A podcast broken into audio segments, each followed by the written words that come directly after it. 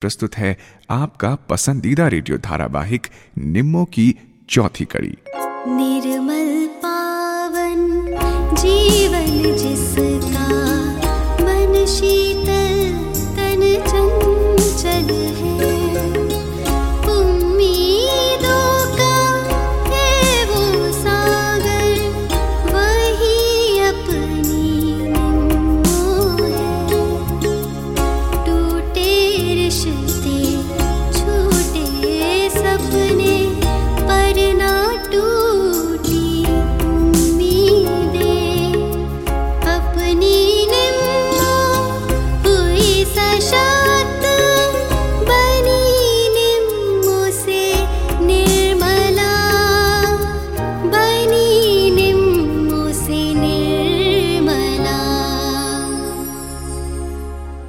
श्रोताओं, परिस्थितियाँ वक्त के हिसाब से हमेशा बदलती रहती हैं।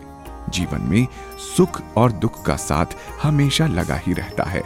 पिछली कड़ी में ही आपने सुना कि जहाँ निम्मो एक और नए नए सपनों को बुनना शुरू करती है, वहीं दूसरी ओर उसका हमराही उससे दूरियाँ बनाने लगता है। विनोद की बेरुखी से निम्मो के घर वाले संकोच में पड़ गए हैं। क्या विनोद की इस हरकत में पूरे घर वालों की सहमति है या नहीं? क्या निम्मो के पिता विनोद को राज़ी कर पाएँगे? ये सब जानने के लिए आइए सुनते हैं धारावाहिक निम्मो की आज की कड़ी।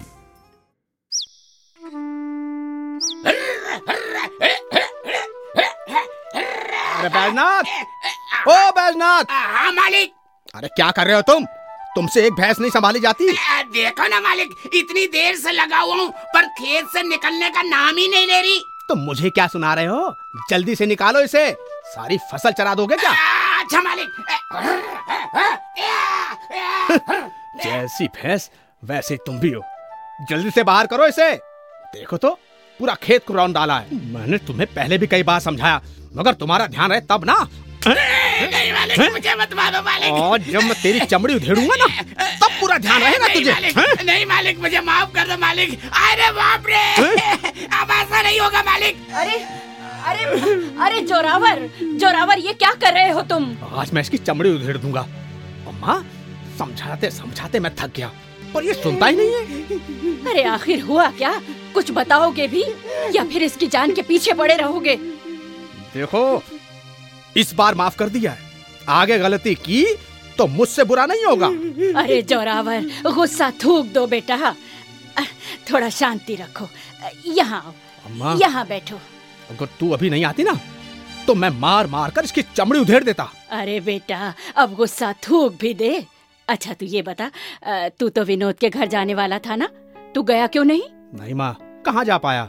कुछ महीने बाद विनोद के घर से रिश्ता तय होने वाला है। उसके बाद विनोद के पिता सिर्फ़ तुम्हारे दोस्त ही नहीं रहेंगे बल्कि वो तुम्हारे समधी बन जाएँगे और तुम भी उसके समधी बन जाओगे। हाँ, जब बनूँगा तब सोचूँगा। अभी तो विनोद मेरे लिए सिर्फ़ विनोद है। और उसके पिता धीर सिंह मेरे लिए सिर्फ़ मेरा लंगोटिया यार धीर है बस। ठीक है बेटा तुम नहीं मानते हो तो ना मानो। जब धीर के घर जाओगे तो विनोद की शादी का ज़िक्र ज़रूर छेड़ना। हम्म, कम से कम धीर की सोच का अंदाज तो मिल जाएगा। ठीक है अम्मा ऐसे ही करूँगा। और हाँ बेटा हाँ, हो सके तो लौटते वक्त साथ में विनोद को भी लेते आना। अच्छा ये ठीक रहेगा। बहुत दिन हो गए उसे देखे हुए। आजकल तो इधर आता ही नहीं। अरे निम्मो तू अब कहाँ जा रही है? अरे यहाँ बैठ ना पगली। नहीं अम्मा माँ ने बुलाया है। अंदर कुछ काम है। हाँ बेटी लड़की जात को काम करना भी तो आना चाहिए। आखिर घर की ज़िम्मेदारी तो उसी के कंधों पर होती है ना।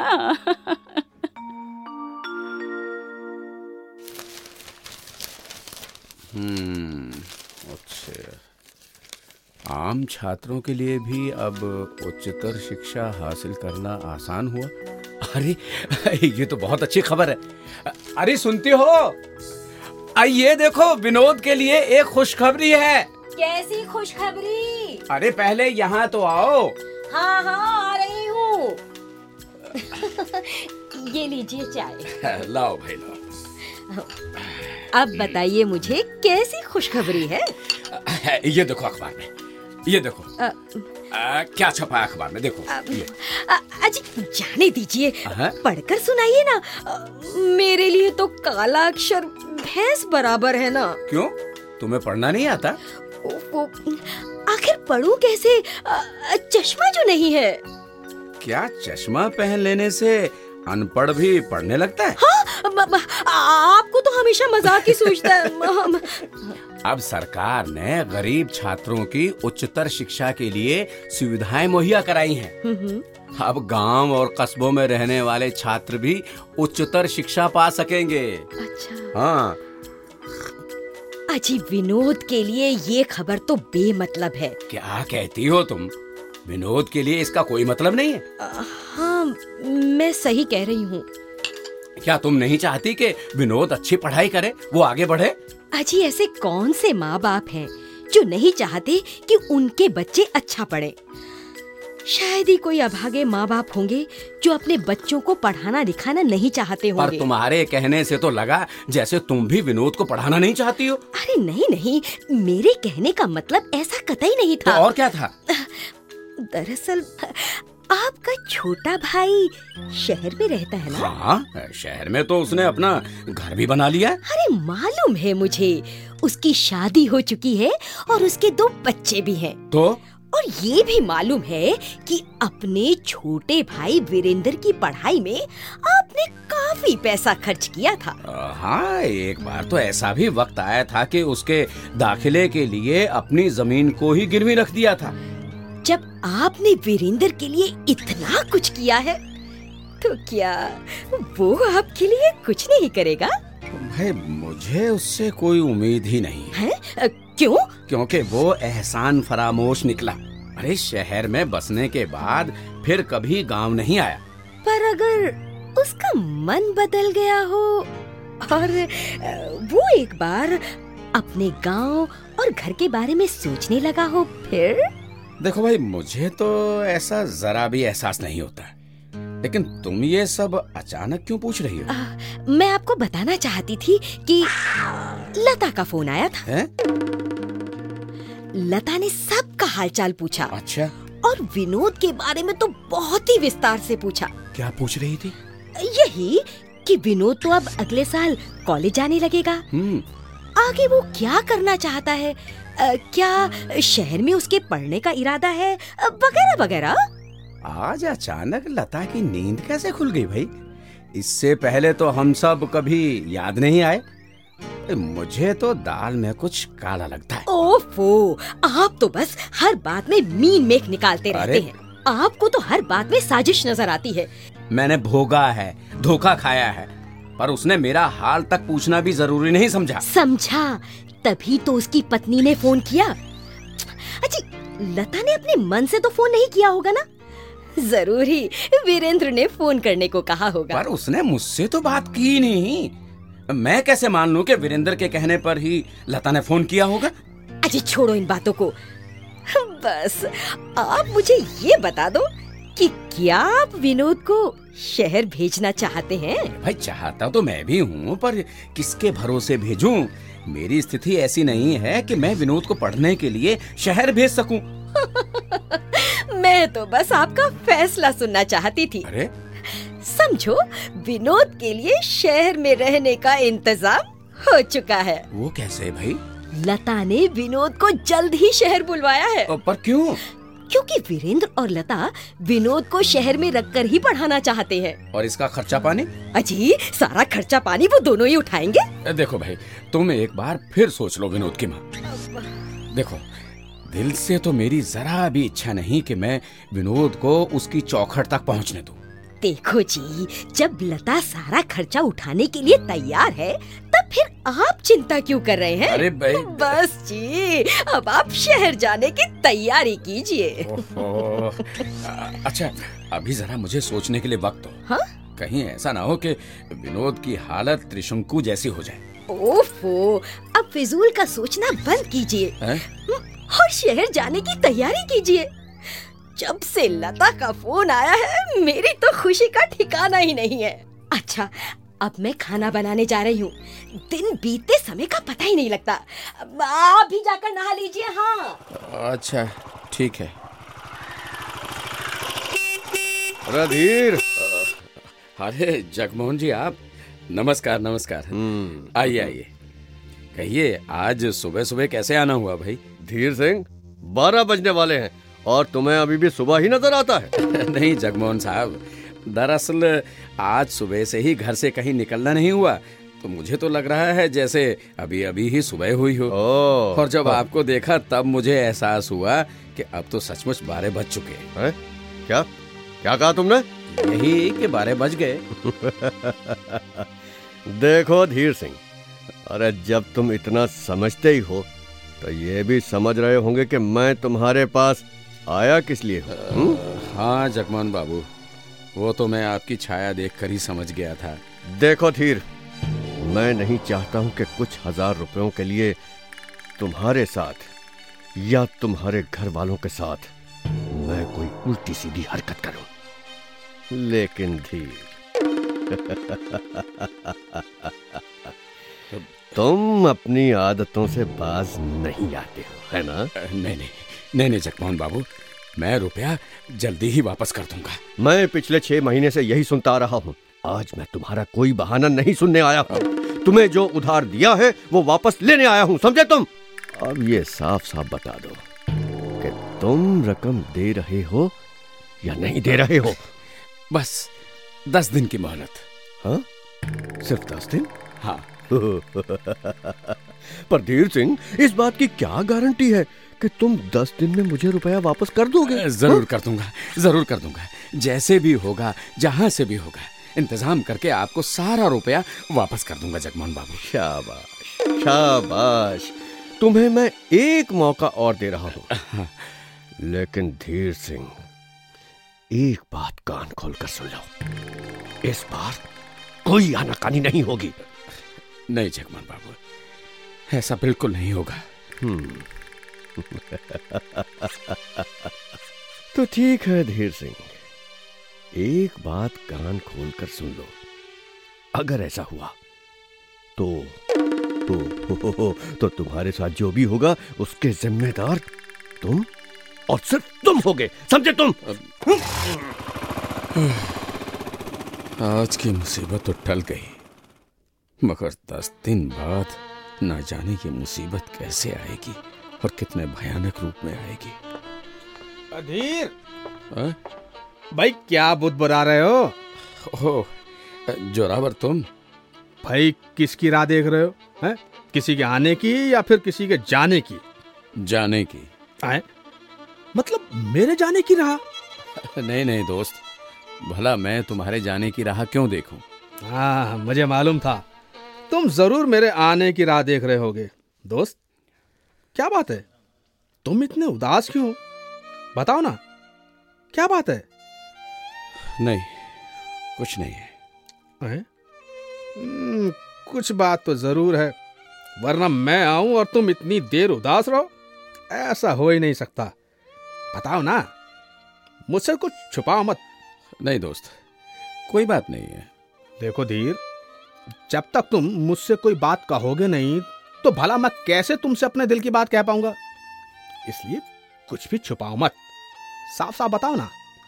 देखो जोरावर अभी जगमोहन बाबू आए थे। कौन? आ वही ठेकेदार। हाँ अपनी रकम वापस लेने आए थे। तो कह क्यों नहीं दिया? जब होगा दे जाऊँगा। लेकिन तुमसे इतना ज़रूर कहूँगा दोस्त। दुनिया की चिंता छोड़ो। जरा अपनी सेहत का ध्यान रखो। देखो ना कैसे पेट और पीठ मिलकर एक होते जा रहे हैं। ये सब तुम अपनी भाभी से क्यों नहीं पूछते? क्यों?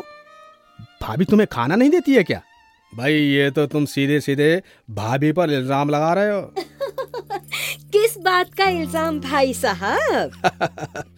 धीर की बिगड़ती सेहत का इल्ज़ाम भाभी जी। आज इनकी तो रोज की आदत है। जब तक सूरज सर पर नहीं आएगा तब तक ये अनाज का एक दाना मुँह में नहीं डालेंगे। आप ही बताइए भाई साहब ऐसे में भला सेहत कैसे अच्छी बनी रहेगी हाँ? बिल्कुल। क्यों भाई धीर? भाभी तो बिल्कुल सही कहती है। हाँ हाँ तुम भी सुनते जाओ और हाँ में हाँ मिलाते जाओ। अच्छा भाई सचमुच मुझे ज़ोर की भूख लगी है। अब जरा नहा धो लूँ। आखिर पेट पूजा जो करनी है। हाँ हाँ जाओ जाओ। मैं तब तक भाभी से बात कर लेता हूँ। अच्छा ठीक है ठीक। और बताइए भाई साहब कैसे आना हुआ? बस यूँ ही भाभी जी। देखो ना यहाँ आने के लिए ना तो मुझे किसी बहाने की ज़रूरत पड़ती है और ना ही किसी अवसर की तलाश करनी पड़ती है। बस जब भी दिल में हुआ आ गए। हाँ वो सब तो ठीक है पर भाई साहब आने की कोई ना कोई वजह तो रही होगी ना? हाँ भाभी आने की वजह तो ज़रूर है। अ, विनोद कहाँ है? विनोद से ही कुछ बात करनी थी। अ, भाई साहब विनोद अभी पढ़ाई कर रहा है। अ, आपको उससे जो कुछ कहना है वो मुझे कह दीजिए ना। मैं उसे सब कुछ बता दूँगी हाँ। भाभी जी हम्म, मुझे एक बात से बहुत तकलीफ़ है। तकलीफ़? भाई साहब बताइए ना बात क्या है? आजकल विनोद के व्यवहार में कुछ बदलाव देखने को मिल रहा है। और आप लोगों का व्यवहार में भी पहले जैसी बात नहीं रही। अरे क्या कह रहे हैं आप भाई साहब? क्या आपको लगता है कि मैंने आपकी खातिरदारी में कोई कमी की? आपसे बैठने के लिए नहीं कहा या फिर आपसे कड़वे शब्दों में बातें की हैं मैंने हाँ? नहीं नहीं भाभी ऐसा तो मुझे कभी महसूस ही नहीं हुआ। अरे तो भाई साहब आप भी कमाल करते हैं। आपने ये सब सोचा कैसे? ज़रूर आपके मन में किसी न किसी बात की तकलीफ़ है। देखिए भाई साहब आप संकोच मत कीजिए कह ही डालिए हाँ। कल निम्मो यहाँ आई थी? हाँ शाम को आई थी। भाभी यहाँ से जाने के बाद वो काफ़ी उदास थी। भाई साहब आप जरा सोचिए ना। निम्मू अब बच्ची नहीं रही। और फिर शाम के वक्त विनोद से मिलना मेरा मतलब इस तरह से मिलना कोई अच्छी बात नहीं। ये क्या कह रही है भाभी? निम्मू ऐसी लड़की नहीं है जो उल्टी सीधी हरकतें कर बैठे। अब मुझे उस पर पूरा भरोसा है भाभी। मगर भाई साहब जरा सोचिए समाज वाले क्या कहेंगे? वो क्या सोचेंगे? कल को अगर किसी ने कोई अफवाह फैला दी तो क्या करेंगे आप? हाँ? आखिर किस किस को रोकेंगे आप? सोचा है आपने? भाभी आप ठीक कहती हैं। अगर कल को कुछ ऐसा वैसा हो गया तो मैं किस किस का मुँह बंद करवाऊँगा? हाँ कल को समाज में हर तरफ़ यही कानाफूसी होती रहेगी। फिर तो भाई साहब समाज में हम सब का जीना मुश्किल हो जाएगा। अब आप ही बताइए क्या मैंने कुछ बुरा किया? नहीं नहीं भाभी आपने तो अच्छा ही सोच कर ऐसा किया। हाँ। थोड़ी देर के लिए हम सबसे ही समझने में भूल हो गई भाभी।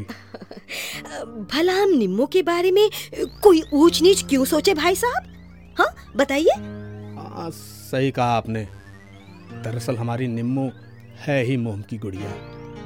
आपने या विनोद ने तो कड़वी बात क्या कह दी? उसे उसने सच मान लिया और, और दिल से लगा लिया। मैं उस फूल जैसी बच्ची का दिल कैसे तोड़ सकती हूँ? बताइए आप। हाँ भाभी मैं भी ऐसा ही सोचता हूँ। पर पर क्या कहें? निम्मो की आँखों में आँसू देख भी नहीं सकता ना। भाई साहब अब आप सबसे हमारा रिश्ता कोई लेन देन पर तो टिका नहीं है। हम्म, अरे ये तो वर्षों से निस्वार्थ दोस्ती पर टिका हुआ है। बस भाभी रिश्ते की इस डोर को कभी कभी कमज़ोर मत पड़ने देना। अरे नहीं नहीं आप ऐसा बिल्कुल मत सोचिए भाई साहब। ठीक है भाभी मैं चलता हूँ हैं? विनोद को मेरे घर ज़रूर भेजिएगा। हाँ हाँ भेज दूँगी मैं। अच्छा भाभी। अब देखते जाओ जोरावर वर्षों से मज़बूत इस रिश्ते की डोर को कैसे धीरे धीरे मैं कमज़ोर बनाती हूँ। इसका एहसास ना तो तुम्हें होगा और ना ही विनोद को। विनोद की माँ। अरे खाना लगाओ। आजी आती हूँ। चला गया जोरावर। हाँ चला गया। खाने के लिए नहीं कहा तुमने उसे? अरे क्या कहती? वो जल्दी में थे। क्या बताऊँ जी?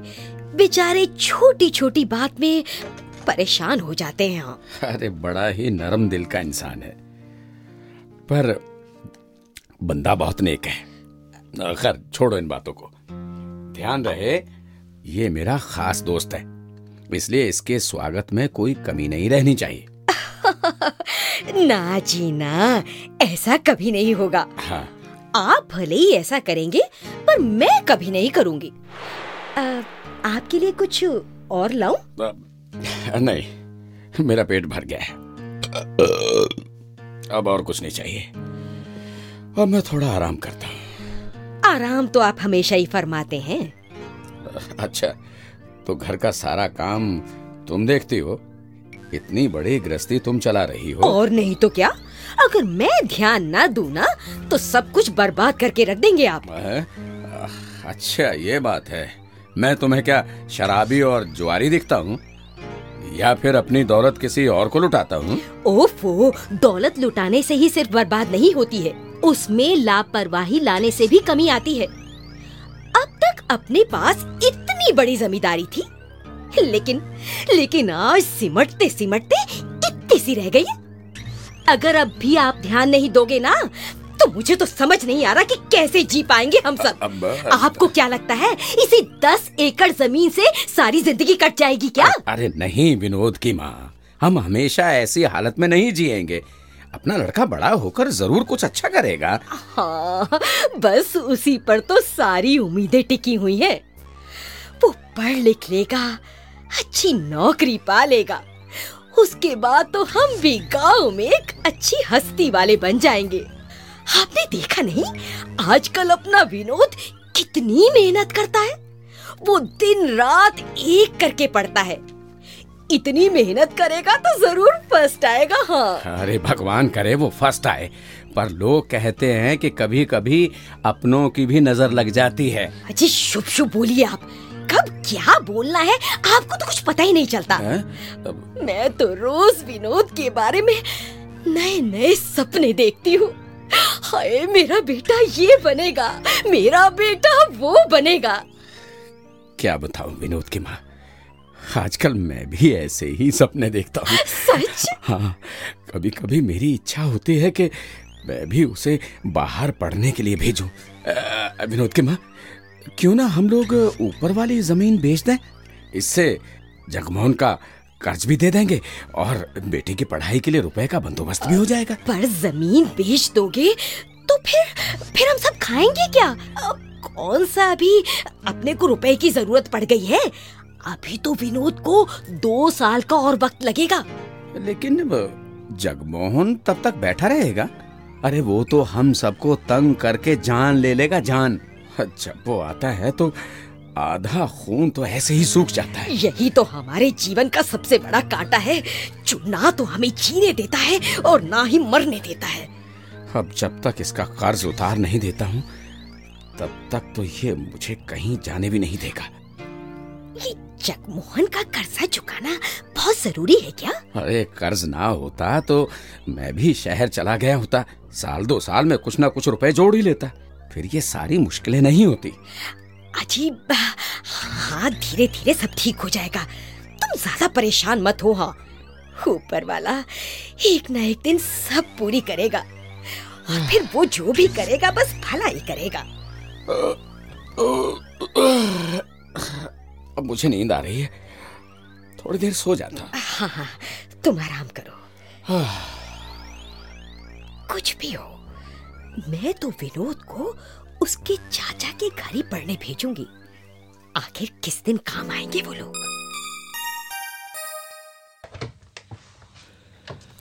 क्या हुआ जी? आप कुछ परेशान से लग रहे हैं। नहीं नहीं ठीक हूँ। बस धूप इतनी तेज है कि बर्दाश्त नहीं होता। सब कुछ कुशल मंगल तो है ना? हाँ सब ठीक है।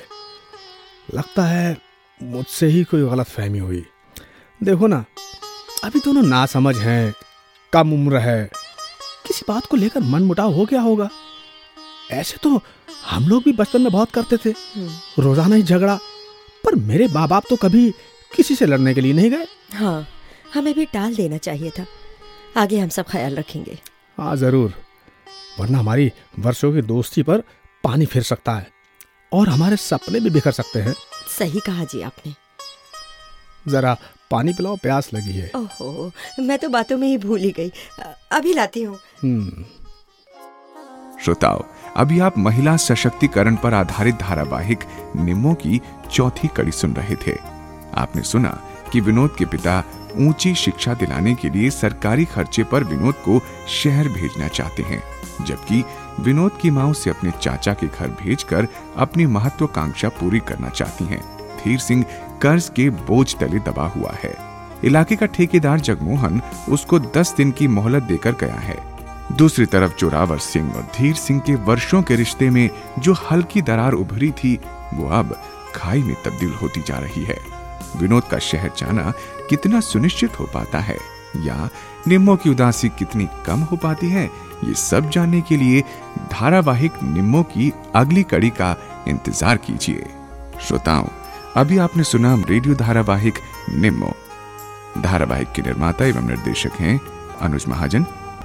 भाग लेने वाले कलाकार थे सादिया रहमान, हर्ष बाला, महेश गहलोत, उमा शर्मा, दिनेश वर्मा, शोभना मंगत राम, गीता वर्मा, कमल साथी, सविता शर्मा, शब्बीर हुसैन, जीतू सिंह, सुनीता चौहान, ललित गोस्वामी, शिमैला, राकेश शर्मा, अर्चना, एन के सिंह, नेहा द्विवेदी और निवेदक ओपी राठौर। तो अब इजाज़त अगले एपिसोड में फिर मुलाकात होगी, तब तक के लिए नमस्कार।